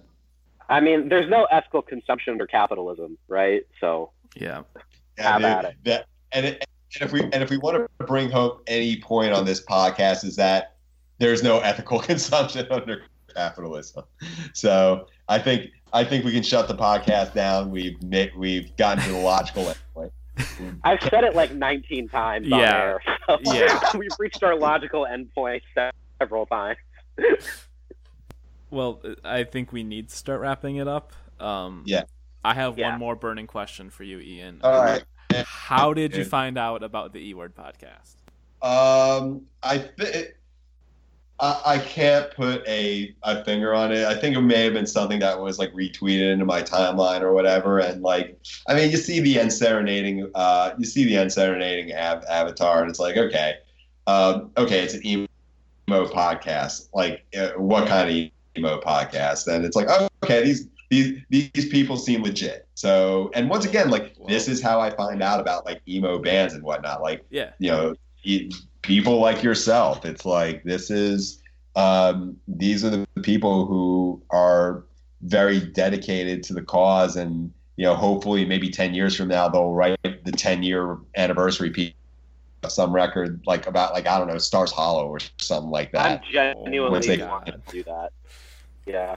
yeah Uh, but but it's it, it's like i think about like who are you know who are the people who were at the algernon shows in 08 or whatever it's like but yeah when i when i see you know when i see someone who's like covering this stuff with a real sense of like purpose and taste because i mean there's a lot of like people who are really enthusiastic about this kind of music but the writing is like just pretty fucking bad to be to be Yeah. honest with you. And, and and that's tough because like a lot of times like the people who are writing about it are like maybe like super young and super inexperienced and like uh I mean it's very easy to find like 15 really awesome writers writing about like a new um Fleet Foxes album but like it's much harder to find people who are writing about uh you know awakebutstillinbed in substantial ways and that's the thing it's like people who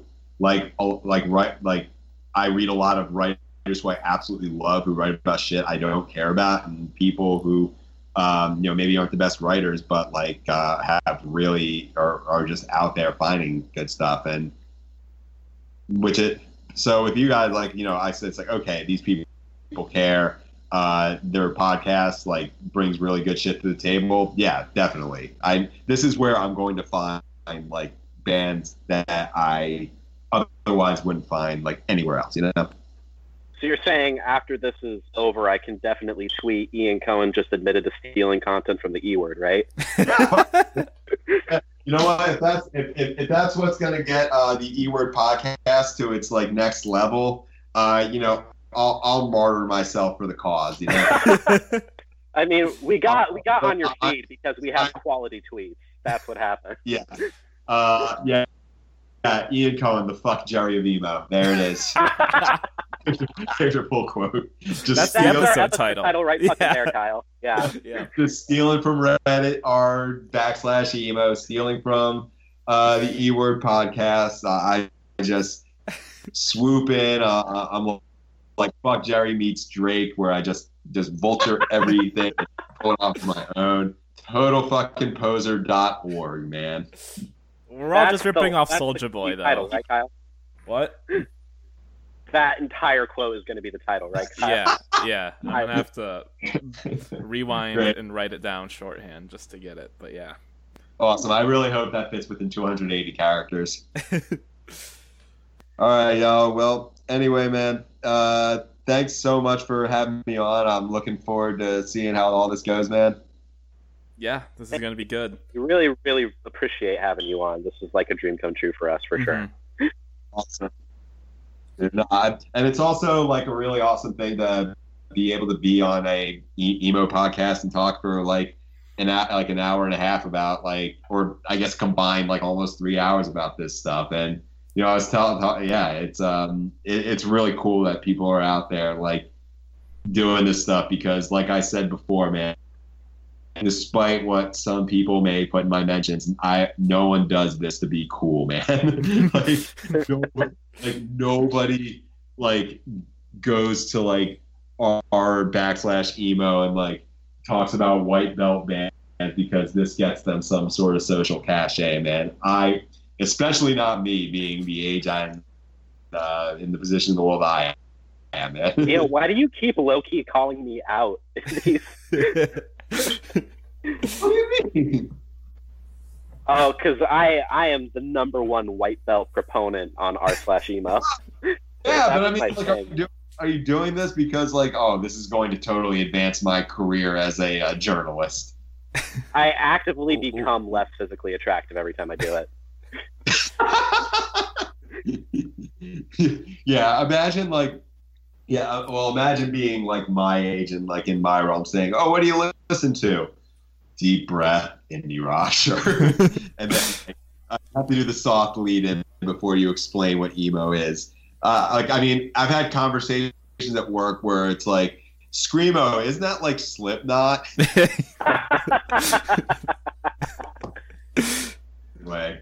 So yeah, that's the but these are also 18 year old people who like do not know who Bob Dylan is, but lo- they love they love them some Brockhampton and Billie Eilish. So